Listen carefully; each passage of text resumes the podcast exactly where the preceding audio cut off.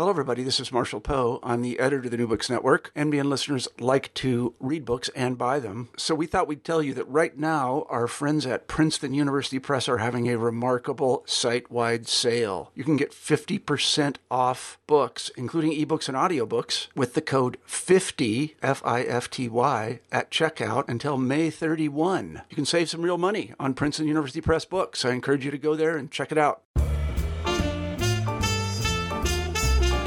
Hello, everybody, and welcome back to the New Books Network. I'm Marshall Poe, the editor in chief of the network, and every so often I like to step. Hello, everybody, and welcome back to the New Books Network. I'm Marshall Poe, the editor in chief of the network, and every so often, I like to step back in front of the microphone. I have a different role at the network right now, so I don't do many interviews, but I uh, see a book, a book crosses my desk that catches my eye, I think, you know, I'd like to talk to that person. And so it was with Bob Brody's book, Playing Catch with Strangers. A family guy reluctantly comes of age, because I'm a family guy who reluctantly comes of age. So I, I hate to say this because it's kind of a cliche Bob, you had me at the title. Welcome to the show. Thank you so much. I appreciate it, Marshall. Absolutely my pleasure. Could you begin the interview by telling us a little bit about yourself, just a few words? Yes, I, I um, I'm a, I, uh, I'm married for 39 years to, uh, uh, to a wonderful woman named Elvira. I have uh, a son, Michael, a daughter, Caroline, I live in Queens. Uh, I'm 66 years old. I work uh, as a as a public relations professional, but I prefer to say that I'm a writer masquerading as a PR advisor. Um, I've been working in PR for 27 years now, but I've kept writing on the side the whole time because uh, I'm just unable to stop. And uh, I still believe it or not, uh, get out there and, and play basketball. Um, nowadays, with kids one third my age, one fourth my age, and uh, it's still fun, and I'm going to keep going until I have to stop. Playing catch with strangers, yes. Um, we hear Queens right behind you, actually. This happens every time we interview someone in New York, New York City. the sound of sirens is just, uh, it's like the music of New York City. It really yeah. is. I, I it, it, Queens never goes quiet, uh, like like the city, and uh, it's it's a big difference uh, uh, from other places. Oh, I've, it is. I've, yeah, it is. I mean, I just uh, a few weeks ago came back from Italy, which is where my daughter lives, and my wife spends much of the year. And uh, they, they're in a small town in southern Italy, and it uh, it's just it's just peaceful. It's just slower. It's uh, it's people say hello to each other on the street. It's a it's small town life, as I imagine you find it in the United States too, and as I remember it from my boyhood. Um, growing up in the New Jersey suburbs, so yeah, that's right. I mean, I live in uh, Western Massachusetts, and uh, you know, the noisiest things here. Actually, the birds are really loud. These sparrows are really loud in the morning here in Western Massachusetts. So, anyway, let me ask the traditional first question on the New Books Network. And I'm always interested in this, and I know the readers are too. Why did you write Playing Catch with Strangers? Why did you write this book?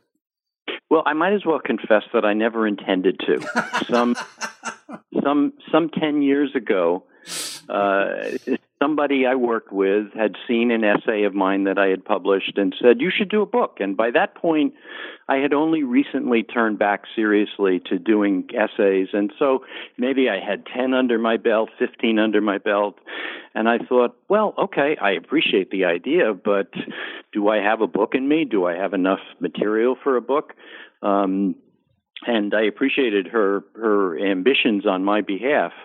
Um, but as the years went along, I published more essays, and I was writing about my mother and about my father and about our kids and about my wife. And um, eventually, I realized that piecemeal, I had pretty much written a memoir. And so that's how it came about, almost by accident, if you will, um, in that I had written these pieces and decided, I think these pieces can be collected and maybe trimmed here and there and fused together over there and uh, made to fit so that it would all be of, a piece more or less um, and get it in some semblance of chronological order so that it takes me from early boyhood uh, right up through the present day, and so that's that's how it came together. And uh, I was lucky enough to find a publisher, Heliotrope Books. Um, whose editor uh, uh, loved the idea and and uh, worked with me on bringing it all together so that we could decide what belonged in the book, what should be left out. I had published a, a, quite a few essays, and and so some we left out because they were they were just a, a poor fit, and uh, and then others were extended, and I and I wrote a, some new material as well, just to sort of spackle in in places. Um, and so ideally, it, uh, it it came together. Spackle. That's a great metaphor for anyone who's done any spackling, and I've done a lot of it. but that's exactly it. That's a great metaphor, Bob. Good one. Uh, I'm going to steal that without attribution. Uh, feel free. okay. Because I have no license rights. So. All right. So uh, one of the things I mentioned in the pre-interview, we were talking that I very much admire about the book that it's written in, um, I would call it an episodic style. I suppose a literary critic might say that it's in vignettes. I don't know vignettes, but that really what you do is you tell a series of stories, short stories. So this is a result of the fact that it's written on the basis of a bunch of separate essays. Is that right? That's largely the case. Yes. Mm-hmm. I see. Yeah. Well, exactly right. It's lovely. So it, I mean, the book is is uh, I mean, w- we're calling it a memoir, and it is a memoir. Um, the agent I work with suggested we call it a memoir in essays. Mm-hmm. So I guess we could uh, I guess split hairs over it, but uh, my hope is that it is that it reads as a as a memoir, and because of the way it's broken up, because the different pieces have titles, maybe it feels a little bit like a collection of essays, and eh, to a certain extent, it, it's that too. But uh, but it's brought together for a single purpose. Everything is tried. I tried to tried to unify everything. Well, one very nice thing about it is you can pretty much open to any page and find one of these essays or vignettes or episodes, and you can read it. You, mm-hmm. you, don't mm-hmm. have to read the thing the whole way through if you don't want at that point. And I know that when I was reviewing it earlier, I my eye was being caught by ones that I had seen when I read it a while ago.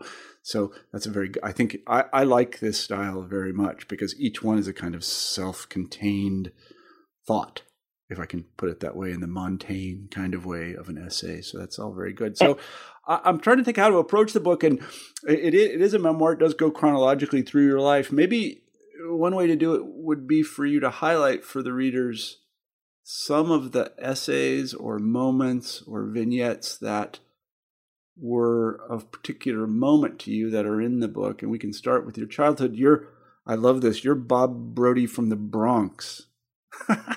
Isn't that that's right, right. yeah see isn't that great? Full alliteration. Yes that's lovely. So maybe you could start by talking about your childhood Sure. Well, I mean, uh, I guess I have to offer up a disclaimer because I know it sounds dramatic to say that I'm from the Bronx, and I am proud to say I'm from the Bronx, but I only lived there for two and a half years, the first two and a half years of my life. My parents had an apartment uh, close to Yankee Stadium on uh, Sheridan Avenue, and uh, so I have absolutely no memories, no conscious memories of of living in the Bronx uh, we we were part of that uh, great migration uh, to to the suburbs that uh, that took place in the early 1950s, and people went to New Jersey, people went out to Long Island, and it was people from the Bronx and people from Brooklyn. It was people who lived in apartments and wanted houses, and so we settled in a in a house in a town called Fairlawn in Bergen County, New Jersey. Um, which is where I spent my boyhood. Mm-hmm. And um, my my childhood was marked as as much as anything else by um, my upbringing uh, uh, with with two parents who happened to be deaf, mm-hmm. and so that was a challenge. It uh, it I needed to adapt to that. It was a source of uh, all kinds of um, uh, struggle for for both me and for my parents. Uh, I mean, at the very least, um, my mother, um, who who is profoundly deaf and who I'm happy to say is was 90 years old the other day. Um, she uh, she became uh, she was stricken with spinal meningitis at the age of one, and it left her uh, profoundly deaf for life. And so I, I kind of, I mean, I went through my childhood. Um, uh, making phone calls for her to her mother and to her brother and to others. I was kind of a go between. And um, felt self conscious when my friends came over and and met her because she sounded like a deaf person with the sort of voice that you often hear uh, on a in a deaf person, and um, I, I spent I guess a lot of my childhood feeling it's just sad for her, uh, just this unbearable sorrow uh, that that she had suffered this uh, this injustice. Um, and so I, I, I, don't mean to get uh, too psychiatric here, but um, but that was that really I think growing up with deaf parents uh, has to have defined me as as as much as as much as anything else, and I think really is connected. I, I do think there's a something of a cause and effect relationship between my growing up with deaf parents and my my wanting to be a writer. Mm-hmm. One of the things that I found fascinating in the book, and if I think I remember correctly, is that your parents met at a was it a dance or a meeting or for deaf people? That right? That's right. I didn't That's right. know such things existed. Yes, yes. Uh, there was yeah. There was a society and they were at a hotel and it was a party and my mother my father my future father saw my future mother uh, across the room and i guess it was the hollywood story he he turned to a friend of his and said uh, i'm going to marry that girl wow i just like thought I, I, found out there were such things from your book and i'm like america what a wonderful place one story that. i got go ahead Exactly. One one story I, I was lucky enough uh, somehow to have gotten from my parents is this. Um, when my father was courting my mother, he he lived in Newark and she lived in the Bronx, and one day he decided to visit her without her knowing about it. She had no idea he was coming, and he uh tried to get into the building where she lived on the Grand Concourse in uh, in the Bronx, but my mother was home alone. There was nobody there to hear the doorbell. There was nobody there to to hear anything. So, um, so my father uh, decided that um, to to climb the fire escape. Right. And he climbed the fire escape uh, up to her window and opened the window and climbed into the room. And and uh, my mother saw him, and the reason he he explained the reason he did what he did was that he wanted to see her. Mm-hmm. And so uh, so I imagine she she she was quite shocked, but I imagine she said to herself, "I, I guess I guess he's serious." Mm-hmm. Now they came from kind of different worlds, did they not? They, they did. My um, the, my my mother uh, grew up uh, with a father who was who uh, I mean my my grandfather had had gone to college in the 1920s. He became a certified public accountant and he was a businessman. He had an office on 42nd Street, so he lived a professional life and he went to work in a suit every day. Um, my father, on the other hand, um, his father wa- left school uh, at the age of uh, 13 or 14. He came to the United States by himself. Um, and uh, From... uh, worked worked at any job he could find, and eventually brought over 14 relatives. Uh, and where, housed, where did they come from? Remind me. Uh, they were from Russia mm-hmm. and yeah. uh, Austria, mm-hmm. and um, so uh, and my and my my other grandfather he was a saloon keeper. He was a saloon keeper and then he bought his own saloon. And then he was lucky enough to make friends with someone who invested in real estate and he began began to rest, uh, invest in real estate and became very comfortable um but uh, there was there was a there was a gap in education and there was a, a certain gap in style. I mean, growing up in Newark is a whole lot different from growing up in in New York City. My maternal grandparents um, at least later in life, anyway, as I remember, they they went to the opera, and my grandmother took me to museums, um, and so there were there was a sort of cultural difference too. And one one one side is Jewish, and the other is Catholic. Is that right? No, oh, no, they, they they were everybody was Jewish. Okay. Um, the difference uh, that you might be thinking about is that my wife was raised as a Catholic. Oh yes, okay. Right. And yeah. uh, and uh, so uh, yes, so so that's uh, and and we we've managed to bridge that divide such as it is. Well, you know, in your story, I mean, you mentioned this a little earlier, is very typical of a certain group of people. They're not like my. I'm from Kansas originally, and um, part of my family came to the United States from well, it wasn't the United States at the time. They came to the colonies from England in the 18th century, and then the other part came from Germany in the 19th century and went to Ohio, and we ended up in the Midwest. But your story is very, you know, it's typical is not the right word, but it's it's a it's a kind of classic American story of immigrants who moved to the United States.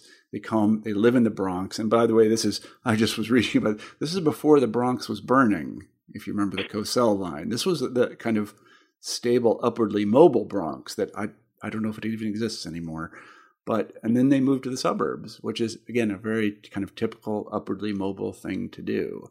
And then, the, and then what I also like is the things that you do as a teenager, which are things that, you know, again, are kind of they're symbolic of assimilation, if I can put it that way. You play basketball, and you play in a rock band. I did both those things. yes, so I mean, you, yeah. Can you talk I a little I think I that? needed to become an adult before I could look back and realize just how all American my boyhood was. Yeah, yeah. Uh, I, I certainly had no idea while I was growing up that I was doing what lots of boys across the United States in the 1950s and 1960s were doing, and that was getting together to play with friends and play stickball and yeah. go to makeout parties and right, right. wonder what girls were all about. And um, yeah, I was get, doing the same thing. I was doing the same thing in Kansas. I really was, and, and I, I don't know about you, but in my adulthood. I'm 56, and I um, I look back on my childhood, and I think that it was pretty wonderful, actually.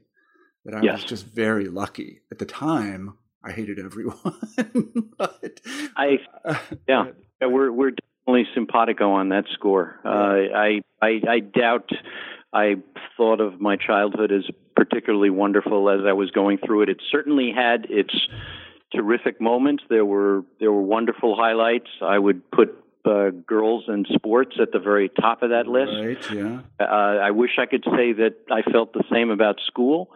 Um, or about having to do anything that I had to do, but um, but uh, there, there was a, there was a lot to recommend it. But I, I look back on it now, and I and I uh, it's I guess we now have the opportunity to to deign it um, a, a, good childhood. Um, I mean, you just figure that whatever it took to get you where you are now, okay, that's that's what it took. Mm-hmm. No, that's right. I was just rereading Siddhartha, and uh, that's pretty much what happens to Siddhartha. He has to go through all this stuff in his search for adulthood, or I don't know what he was looking for. But in any event, so you played a, you, you you play the drums. Is that right? The drums, as I recall correctly the drums and yes. we were in a band and it was very short lived. I guess I lacked the commitment or the leadership ability to keep us together. But we had a few practices and there were two cool. guitarists. They were wonderful and I just loved it. And so we briefly had these fantasies about being uh, who the Dave Clark Five, yeah. any yeah. the Beach Boys. We we would take anything. Yeah, everybody um, had those fantasies. Well, I don't know about everybody, but I certainly had them as well. And then the other thing which really sticks with you is basketball. Can you talk about your introduction to that? And yeah, my my father, uh, happily enough, and I think this happened purely by chance. I doubt I asked for it. My father put up a a a, a hoop in our in our driveway. He put up a pole. I remember he planted the pole in the in the cement, and it took some doing, and it was regulation height. And he put up a a backboard with a rim, and it was very official. And he measured it, and it was ten feet high. And so, and I was eight years old, and so uh, I started to shoot around. And my father occasionally would shoot around with me. Um, he he had uh, enjoyed sports as a as a young man himself, and and so um, and I, I just I just took to it. I was I was smitten with basketball. I was I just and I wanted to get good at it. And for a long time, I was anything but good at it. I was skinny. I was short. I was uh, was I was uh, wondering if guys were ever going to pass me the ball, or for that matter, just pick me to to get in a game. And uh, and so I just I just kept at it. Um, and it was really only uh, around maybe my early 20s that I was finally good enough, probably, to make the high school team that I wanted to make. Mm-hmm. Um, so uh, a late bloomer in that respect, but um, but I'm I'm happy to uh, yeah I'm I just uh, basketball came to be something that uh, that I wanted to I wanted to master. It was just it was just important to me to to be good at something, and so it became a refuge of sorts for me. It became a place of I mean the courts were a place where I could go and uh, practice something and try to get good at it so that I could feel important and uh, and accomplished and um, yeah, and so I, I, kept me in good stead. I, I really uh, appreciate your use of the word refuge because for so many years in my own life, I played basketball from very young and age and and um, and and uh, essentially I retired about ten years ago. I think when my kids were first born and. Uh, I played three or four times a week my whole life, and it really was a refuge. It was someplace I could go where I knew what to do and I was accomplished at it and I, I had respect and it had drama. And it, it, it, for a short period of time, my troubles ceased. I don't know if that's quite the right word. It was they were replaced with other troubles. yeah, I know exactly what you're. Yeah.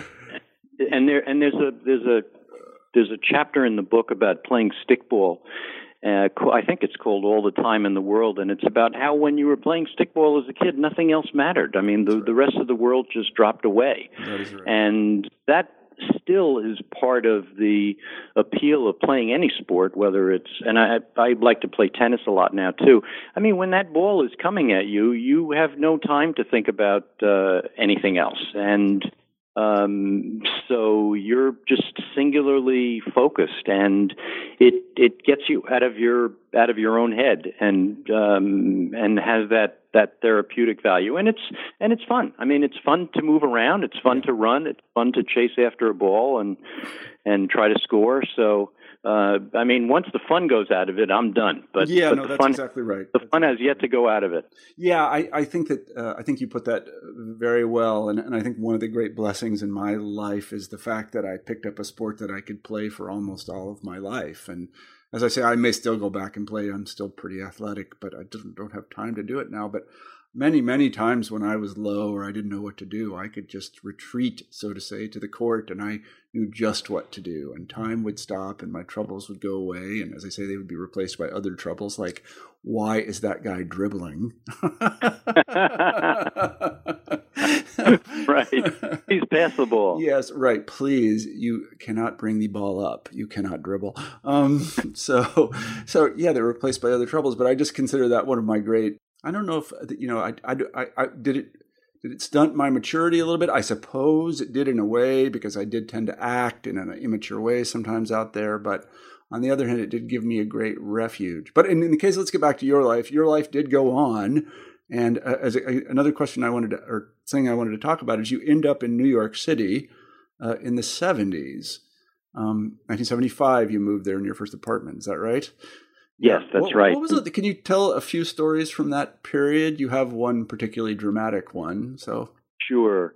Well, I mean, I I had been living at home, and one day my father came by and asked me how my search for a job was going. I was still looking for my first job after after college, and uh, I have to admit, I had been I, I I could have been looking harder than I was. Uh, I guess I I lacked a certain incentive. Uh, there I was in New Jersey. I had my own room, and um, I was still seeing friends, and I was still enjoying myself. But my father said he was going to start charging me rent, and I realized that he was probably sending me a message.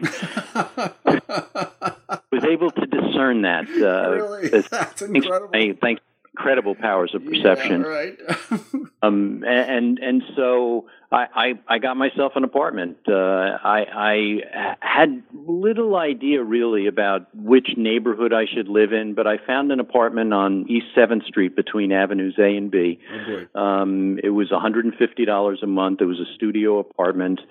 Uh, it was toward the back of the building on the second floor, and I thought, okay, I've got I've got my own apartment. My my my grandparents were absolutely aghast that I had moved into this neighborhood, and I remember one night we took a drive. Uh, uh, they drove me home from their apartment. They were then living on 79th Street and Second Avenue, the Upper East Side, and they were. I could just tell from the looks on their faces they were thinking to themselves, "Why did Robert, as they called me. Why did Robert move here? This is this is crazy. Why? Because I mean, in, in the 1970s, it was very funky down there. I mean, it was dangerous. It's across from Tompkins Square Park, where it was just drug dealers, people people looking to cop drugs, uh, all kinds of violence broke out. I mean, the whole city was just going down the tubes. It was on the it was flirting with bankruptcy, and uh, there were uh, uh, doomsday headlines every day. Um, and the subways were failing, and just the whole city was was was uh, on this um, was uh, just uh, sliding into oblivion. And so, um, so I, I had this bright idea that I should take this apartment. And five weeks after I moved into my apartment, a um, I was mugged, and more than that, I was I was stabbed. Um, a guy with a knife came down the hall and and uh, wanted to get into my apartment just as I was carrying my Sunday Times and some groceries. I was about to open the door, and he caught me in uh, in, an, in a compromising position. And um, I, I I said I was not going to let him in, and um, he he managed. Uh, to, he poked me with a knife, and that managed to persuade me that that maybe I should let him in. And uh, luckily, the the damage uh, that that he did to me was was a lot less severe than it could have been. I did go to the hospital. I was in intensive care briefly, but I'm sure that was a precaution. Um, uh, he he poked me in the chest, but I know he only intended to scare me, and he he succeeded uh, by every measure in in doing that. Um, but but if he had wanted to hurt me, if he had really wanted to hurt me, he certainly could have. Mm-hmm. Um, he just wanted to get in and get whatever I had that he could take. And so he took my TV, he took my radio. He left me my typewriter because, believe it or not, as we're there, he said to me, You probably need this for your business. Mm-hmm. And at one point, he handed me a towel. For uh, for my wound because I was bleeding from being stabbed, um, so it was really uh, an, an unusual incident, and um, and certainly uh, marked me and and made me I, wrote another piece 40 years later. Uh, I wrote about it, um, and it, it was the it was the first time I was I was published in the New York Times, a very exciting milestone. But I wrote about it 40 years later just to look back and reflect on what it had meant to me and realize that it really had turned me kind of combative and that I kind of went through the city with something like a chip on both shoulders, and my eye, I'm always looking uh, in the rearview mirror to see who might be. It's not that I was some paranoid schizophrenic or anything, but um, let's just say that uh, I, I wanted to be ready for anything, and mm-hmm. if if it was going to make trouble for me, I was going to I was going to want to be able to make equal trouble for them. And that was actually part of the reason I'm sure I I kept playing basketball because it kept me fit and it kept me ready. Yeah, no, I understand what you mean. Innocence lost in that way. I've never had anything like that happen to me, to be honest with you. But I can only imagine how frightening it, it, it must have been. And it was a, a time, that the 70s, the late 70s, especially in New York, as you say. I mean, there was a lot going on. Son of Sam and the weathermen blowing themselves up, and the city is failing and are not collecting the trash, and it's really hot. And I was just reading about all this, and I thought this must be absolutely fascinating. You know, when the punk revolution is going on, and it just have been. I mean, I I I tend to, you know, again, having be, being in Kansas at the time, I, I looked upon these things as, in I, I guess, with um, a certain amount of admiration almost. It must have been just terrifying to be in the middle of it. Well, I mean, it did. It did. Um, it could be entertaining. I, I know that sounds weird to say, but in the apartment uh, building where I lived, uh, there was a young woman who it turned out was a prostitute, and mm-hmm. so uh, I certainly uh, was. I mean, growing up in suburban New Jersey, um, I I had no familiarity with with right. uh, suits. Much, much less did I expect to to to live in an apartment building with one down the hall. So mm-hmm. uh, when we actually became friendly, and then there was a kid who lived in the building, an eight year old kid who uh, would would light who would light the uh, trash on fire in the in the incinerator. so we kind of we had a we had a junior we had an aspiring pyromaniac on our hands. yeah, you can learn about a lot about life in New York City. But you see, you know, the other thing is is that you know many people listening to this might be like, you know, you get stabbed, moves to New York, moves to the city, gets stabbed, but he stays. Right, I mean, exactly. Your whole life right? You know, I just I I would I I'm much more inclined to chalk it up to naivete than I am any sort of bravery. Yeah. Uh, I, I I suppose I just did not know any better because honestly, it never occurred to me to move out of New York City just because of that incident. I figured, I guess I figured to the extent that I thought about it at all that uh, that this is the sort of stuff that can happen. That now that it's happened once, I guess the odds are in my favor that it's never going to happen mm-hmm. again. Mm-hmm. And so we got that out of the way, and from here on, we'll be in good shape. Mm-hmm. So you go to work, and let's talk about you. You get a family pretty quick there. You have a family.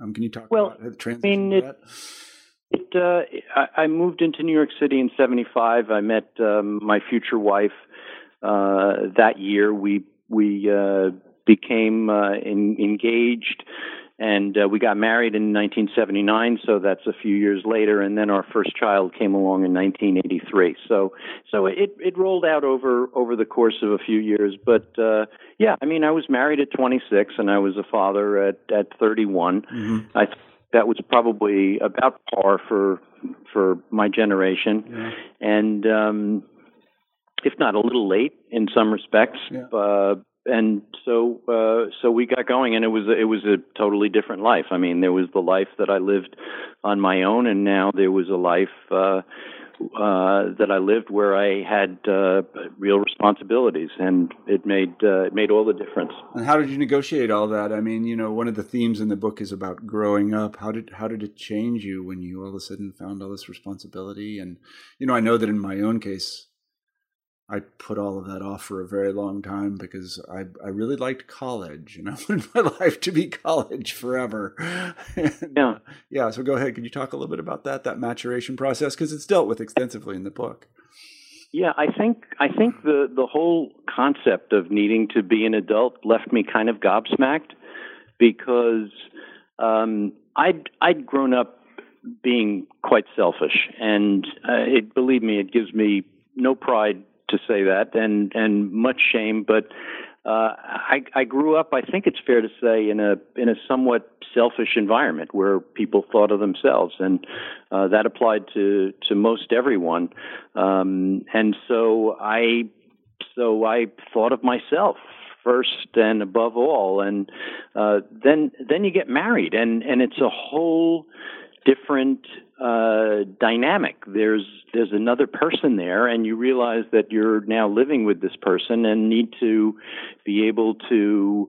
Uh, you you want to make her happy, as I wanted to make my wife happy, and um, you realize that uh, that you're you're you're now kind of coming up against um, an everyday challenge to to compromise and to uh, to to to make sure that uh, that somebody else is is happy too. And um, so that was that took a that took a big adjustment, and I have to say that uh, it um, it I'm sure it took me a while. I know that my childhood selfishness carried over into adulthood uh, uh, for for for quite a few years.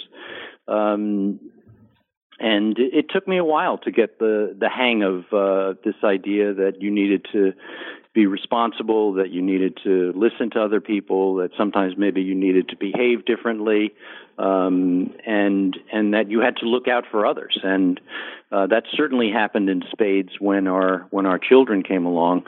Uh, I mean, for a long time. And when I say that I was selfish, I mean that I was also I was just spoiled. I was I was uh, I was I was raised to believe that, uh, well, I guess I was encouraged to believe that I could kind of get away with anything, and for years I did, and maybe had the m- misbegotten notion that uh, that I could do so forever, um, and uh, and uh, soon eventually learned otherwise. And I think the big turning point for me was when our second child was born. I was 35 years old, 36 years old um, when Caroline was born, and um, it just became. I just it, it just hit me. Okay, we have two kids now. It's it's time to get serious, and and so at the age of 35, I developed a viable work ethic.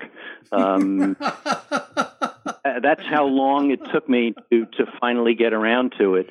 But I I can say with some degree with with with some certainty and and some authority that uh, that work ethic has now uh, kept me in good stead for the last 31 years. Well, that's good. I'm glad about that. I I can uh, very much identify with what you're talking about. I um as I said I, I put off adulthood for a long time, and it is in hindsight because of selfishness. I, I didn't really realize it at the time because uh, I just always thought like, you know, what is best for me? What should I do? And people were asking me what I was going to do, and for me, and you know, even my first uh, my first marriage, I was divorced. Um, we had a long relationship, twenty years. Um, I, I really was very selfish in that relationship. I mean, it was just all about what I was going to do. And it wasn't out of any chauvinism or it wasn't sexist or it wasn't, I don't know, anything like that. It wasn't religious.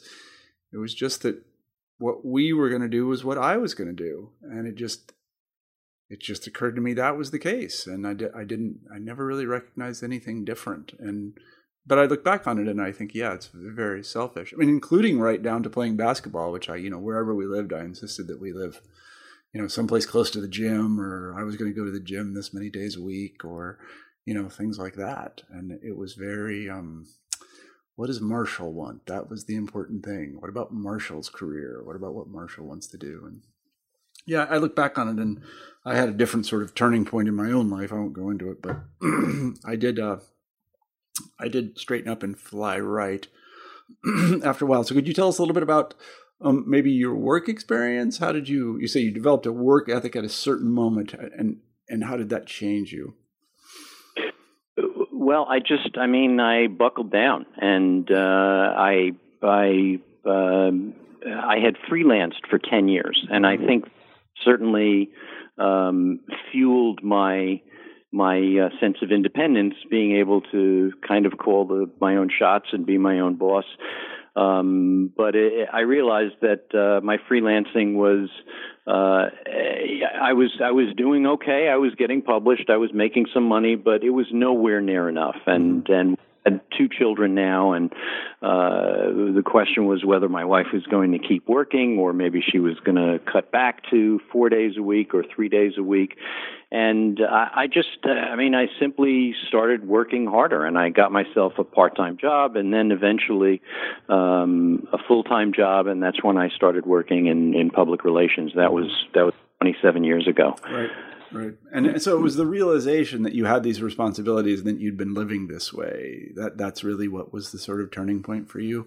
I'm, I'm just interested in how people change in this way. I'm I'm always eh, curious about personal transformation because people get in ruts and they just tend to stay there, but you didn't do that. I, I just I I you could you could almost say I had no choice. I mean, either I was going to flail and flounder and uh, function as uh, as a mediocrity, or I was really going to try to excel, and I was going to try to do it to make my wife proud of me, and to and to make our kids proud of me, and to try to be some kind of a hero uh, to my family and and to myself.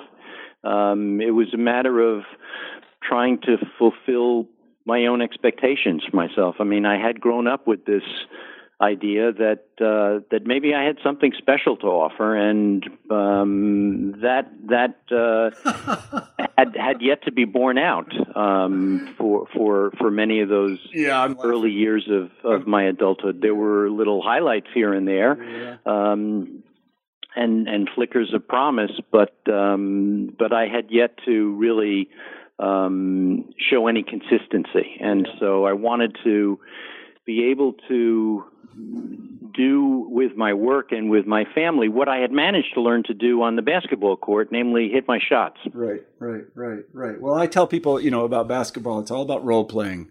You have to figure out what your role is out there. You know, not everybody's going to be Michael Jordan. But I laughed when, you know, you mentioned the you, know this notion that somehow you have something special to offer because I, I kind of felt that as well and uh, one of the things I've learned in adulthood that I don't have anything special to offer, and I'm really not that different than I won't speak for you that I'm just not that different than other people, um, but I do have something good to offer, and that's really enough. you yeah. know, I'm, there's nothing special about Marshall Poe. I can tell you that for certain, but I do have something good I, to offer, and I can help people, and that's a good I, thing. That's enough. Sorry to disagree, but I, I doubt that's true. I honestly believe and I know this sounds like I should be an evangelist or something, but I think everybody has something special. To All right, okay. I, I, I will. We, we, we won't belabor the point, but I, I just, I thought that I really, well, okay. I'll just leave it at that. Yeah. I, but one of the, one of the moments in my maturity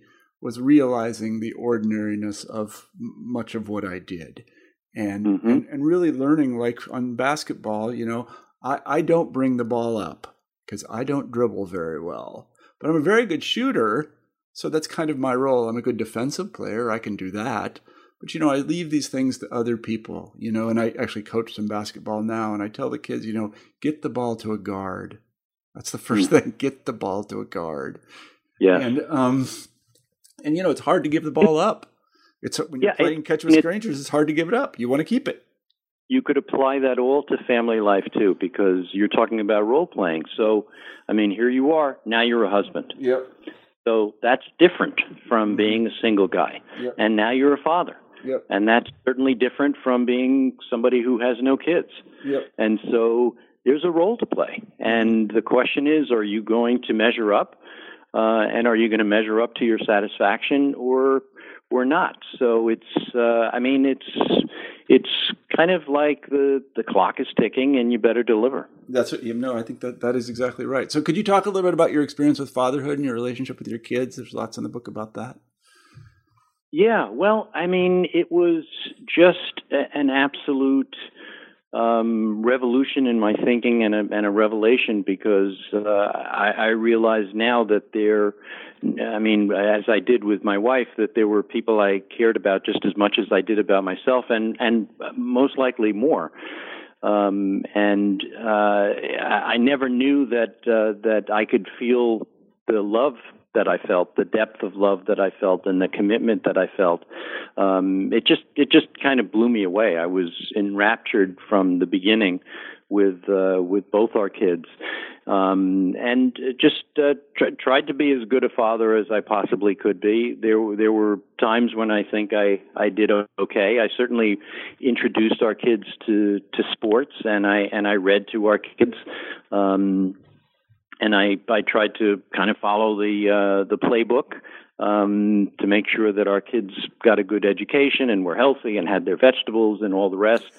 Um, it uh, I mean I think it's it's like what a what a lot of fathers go through, but uh, I think something you discover and it just kind of dawns on you is that um, your ambition to be the perfect father is doomed from from the start because it's just it's impossible somehow to be uh, as as good as you'd like to be. You'd, you'd want to be always kind, and you never want to be raising your voice, and you certainly never want to be caught arguing with your wife in front of the kids. But uh, I, I I failed on those fronts on on on some occasions, and there were times when there was disruption and um, there were misunderstandings and um, so I, I think the the kids um, I, I, you know, I think they, I think eventually it, it all, it all worked out. But, um, but uh, it's, it's an education to be to become a father. It's, uh, I, I did not seem to, um, I, I needed some some time to to figure out how to make sure that it fit in with everything else and to to give the our kids the the time that they needed and the attention and the affection um but uh, i think at this point, uh, I, I dare say they would say that I, I did a respectable job, and and I, I can live with that. I'm sure they would. I, I learned a tremendous amount about myself when I became a parent, and and one was this business about selfishness, but also the degree to which often I'm not in control of myself because being a parent gives you a, an image of the stark relief between what you should do and what you do do because you know what you should do. You should not yell at your kids. But suddenly yeah. I will still find, I'll find myself and I'll be like yelling at my kids. And I, and I just will stop for a second in this kind of Buddhist way where you watch your own thoughts. And I'm like, look at me. What am I doing? How did I get here? Why am I doing this? And it just feels so natural. There you are yelling at your kids. like, wow. It's just this moment of realization that you're just really not in very good control of yourself often. And uh, I try not to pass too harsh judgment on myself when this happens, but you know that that kind of moment really, uh, to me, it, it, was a real revelation that I, I even my best intentions, really, to be a good human, were just broken upon the rocks of parenthood. That's one thing I really learned. The, the other, I'd be interested what you hear about this is that, I, you know, I, I have an idea of how I'm supposed to uh, mold might be too strong a word, but guide my kids. But one thing I learned is that they're little people very early. They, yes. They are not like you, and they are not like their siblings. They, they have independent personalities that you did not put in them. and they are just going. And I just find this ama- an amazing thing. I'd be interested to hear what you think about it. Yeah, I think maybe one of the bigger breakthroughs I ever made as a father was just coming to accept my kids as they are. Yes, exactly. Well put. Uh, in, in, because we all have an idea of how our kids should be, and they should be excellent students and excellent athletes, and they should be perfectly behaved and polite at every turn. Um, but then you find that okay, your your your kid, uh, let's say your son is is uh, likes to likes to make wisecracks and and uh, and happens to be good at wisecracking and do you know my son because he does sometimes that gets under your skin but then you say okay that's yeah. that's that's michael being michael and yeah. and he's brilliantly funny, and uh, our, our daughter is like Michael in a, in a, in a, in one respect at least, in that uh, they're they our kids are stubborn, and and so for a long time I, I just saw it as resistance, resistance to change, resistance to advice. Um, but then I just came to realize that I would be nowhere without stubbornness. Right. And most people who've accomplished anything would be nowhere without stubbornness. And stubbornness, if it's if it's if it's in the service of persisting at something that might bring some good, that's that's an attribute to be prized.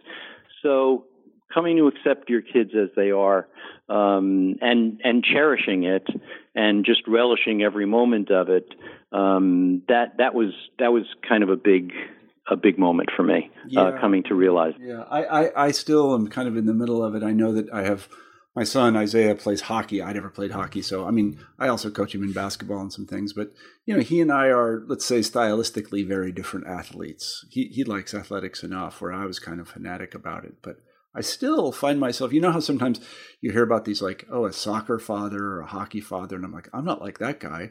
And then I have thoughts that make me exactly like that guy. and I, I can't I can't get away from them very easily. But he has his own thing that he does. He's an independent personality, and the persistence and consistency of that personality is just something to behold. I don't think I put it in him. It's just him. That's the way Isaiah is. And I I think it's great. I enjoy spending time with him. I do. I really do. But it, it, just was a really fascinating thing to me to watch that. we're we, we're running we're running out of time, but there's really something I wanted to, to last question I wanted to talk to you about because we talked about this in the pre-interview, and I just find it fascinating. Is uh, there was a long period of time in your life when you didn't really communicate to your family, and I had a similar sort of long period in my life as well. I'd like, could you talk a little bit about that? Yes, I mean I'll give you the gist of it. I, I felt to a certain extent marginalized, shunned, shunted aside, um, a sort of black sheep. And it was interesting because uh, I think our whole segment of the family felt like that, both on the maternal and and uh, paternal sides. And by that I mean my mother, my father, my sister, and I. Uh, we were kind of the black sheep. And uh, maybe it had something to do with my parents being deaf. Maybe there were other factors. But at any rate, I just I felt wronged. I had a, a sense of being uh, just um, unjustly treated, and so uh, in in my characteristic maturity, I I pouted about it. I pouted about it, and I I kind of slinked off, thinking that okay, now I'll punish everybody by excusing myself from the room. Right they'll miss me terribly and they'll all spend 24 hours a day wondering why what's wrong with bob and did we do something wrong and so on and it was just it was unbelievably foolhardy. So i broke away from my family. I broke away from my mother for a time. I broke away from uh my uncles and aunts and um and and and it went on for in the case of my mother 10 years. In the case of uh, some other family members a little bit longer. And i really thought i was doing myself some good. I thought first of all i was protecting myself from further injury um, and, and uh, without quite realizing that I was now inflicting a new injury on myself, mm-hmm. namely complete alienation from my family and and also I thought that I was kind of teaching them a lesson. They would they would get to better understand and appreciate me now that I was out of the picture. Um, and so I broke away, and and it was, and I I in retrospect, I mean, uh, and so for a long time, I asked myself, "Am I doing right? Is this is this a mistake?" Um, and I never stopped debating that question uh, until finally I decided this just no longer feels right. I mean, I'm now I'm now getting older. Uh, my relatives are getting older. Nobody is going to be here forever. If we're going to resolve this, I think we better start trying to resolve it soon so that we can be a family again. And so I started reaching out, and uh, there was a Thanksgiving uh, in in 2013 where I went down to Florida, and we had a kind of reunion with a lot of people. And before that, I reunited with my mother, and we reconciled and became on became on good terms again. And um, and so uh, it brought me a lot of peace to to have made that effort and to have uh, succeeded at it. Of course, it's never perfect, uh, even after you do that, um, because once the the break is made, something kind of stays broken, and you never can regain the years lost, mm-hmm. and that's. Uh, a pity of a dimension that's beyond anything I can measure. Um, that's just that's just a, a shame and um, but that's sometimes how it goes. And if you learn from it, then maybe you'll be the better for it. Yeah, I think that's right. That was very eloquently stated. I, I, know that I felt a lot of the same things when I sort of broke off contact from my family. I held a really deep resentment that I had somehow been wronged or misunderstood. And if that wasn't kind of patronizing and superior enough, I also did feel like I was teaching them a lesson and that they would horribly miss me, which I don't think they really did.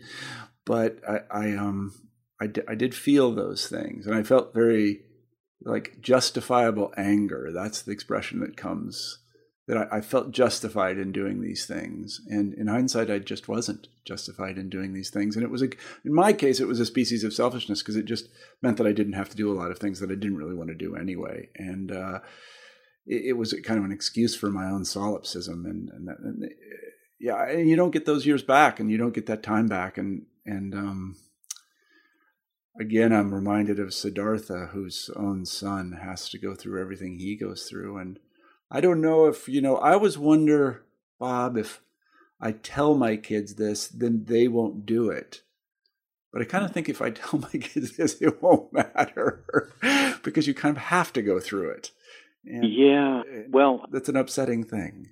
It, yes, it, it's. Eh, I, I can imagine nothing that I would take as a greater threat than that. Yeah, oh, it would um, be terrible. I mean, I know that I tortured my mother before she died. I tortured her by not contacting her, and uh, uh, I'm very ashamed of it. And I don't. Uh, I tortured her, and it was just the. It was inhumane, is what it was, and um, and my sister reminds me of that every time I talk to her.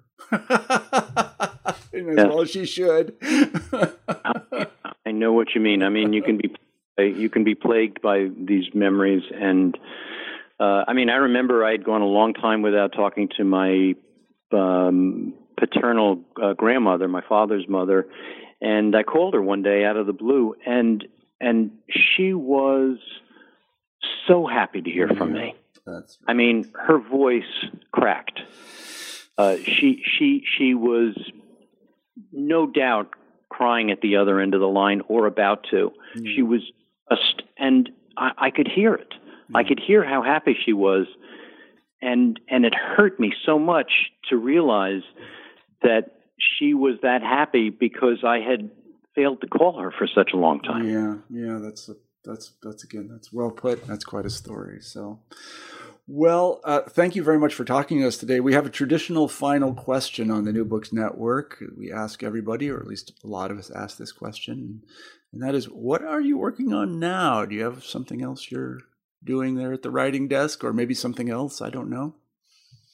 I would like to write more books. I would like to do memoirs in particular. I'm certainly going to keep doing personal essays, but I'm interested in writing um, uh, at least a couple of couple more memoirs in particular. One would be based on a blog I had called Letters to My Kids. Uh, for some time, I wrote, uh, I kept a journal, uh, handwritten, in which I wrote letters to my kids about their upbringing and about my life. And then I gave them those journals as a Christmas gift. And eventually I turned it into a blog in which I was calling on other parents and perhaps mm-hmm. grandparents to do as I had done and to write letters to their own kids and try to preserve personal family history for future generations. So I would like very much to try to develop that into a book.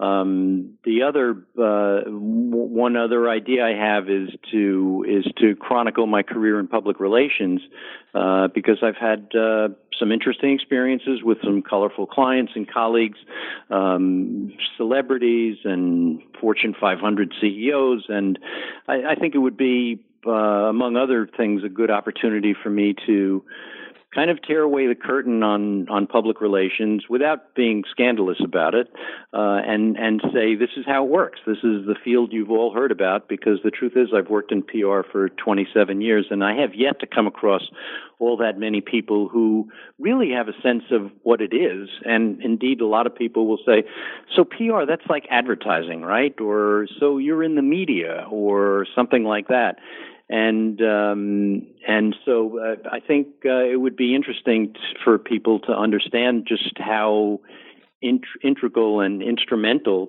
public relations is, um, particularly in, in, getting the news out. In that we get the news before the rest of the world gets the news, and we get to be the ones to call the reporter about it, uh, and then it winds up. Um, in the newspapers and on TV. So, so I'd like very much the opportunity to do that and to kind of uh, address the struggles I went through making the transition from journalist to public relations professional.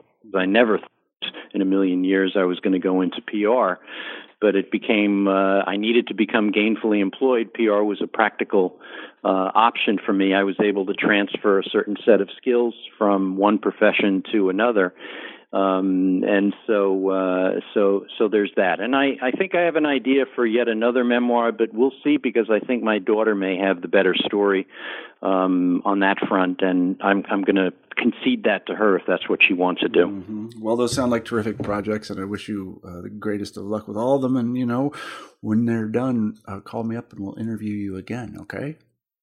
Thank you so much, Marshall. I really appreciate it. All right, good. Well, let me tell everyone who's been listening to this podcast I'm Marshall Poe. I'm the editor in chief of the New Books Network, and today we've been talking to Bob Brody about his memoir and collection of essays and vignettes and episodes, as we've called them, playing catch with strangers, and he's done a lot of that. A family guy reluctantly comes of age. Bob, thanks so much for being on the network. Thank you, Marshall. I really appreciate it. Absolutely.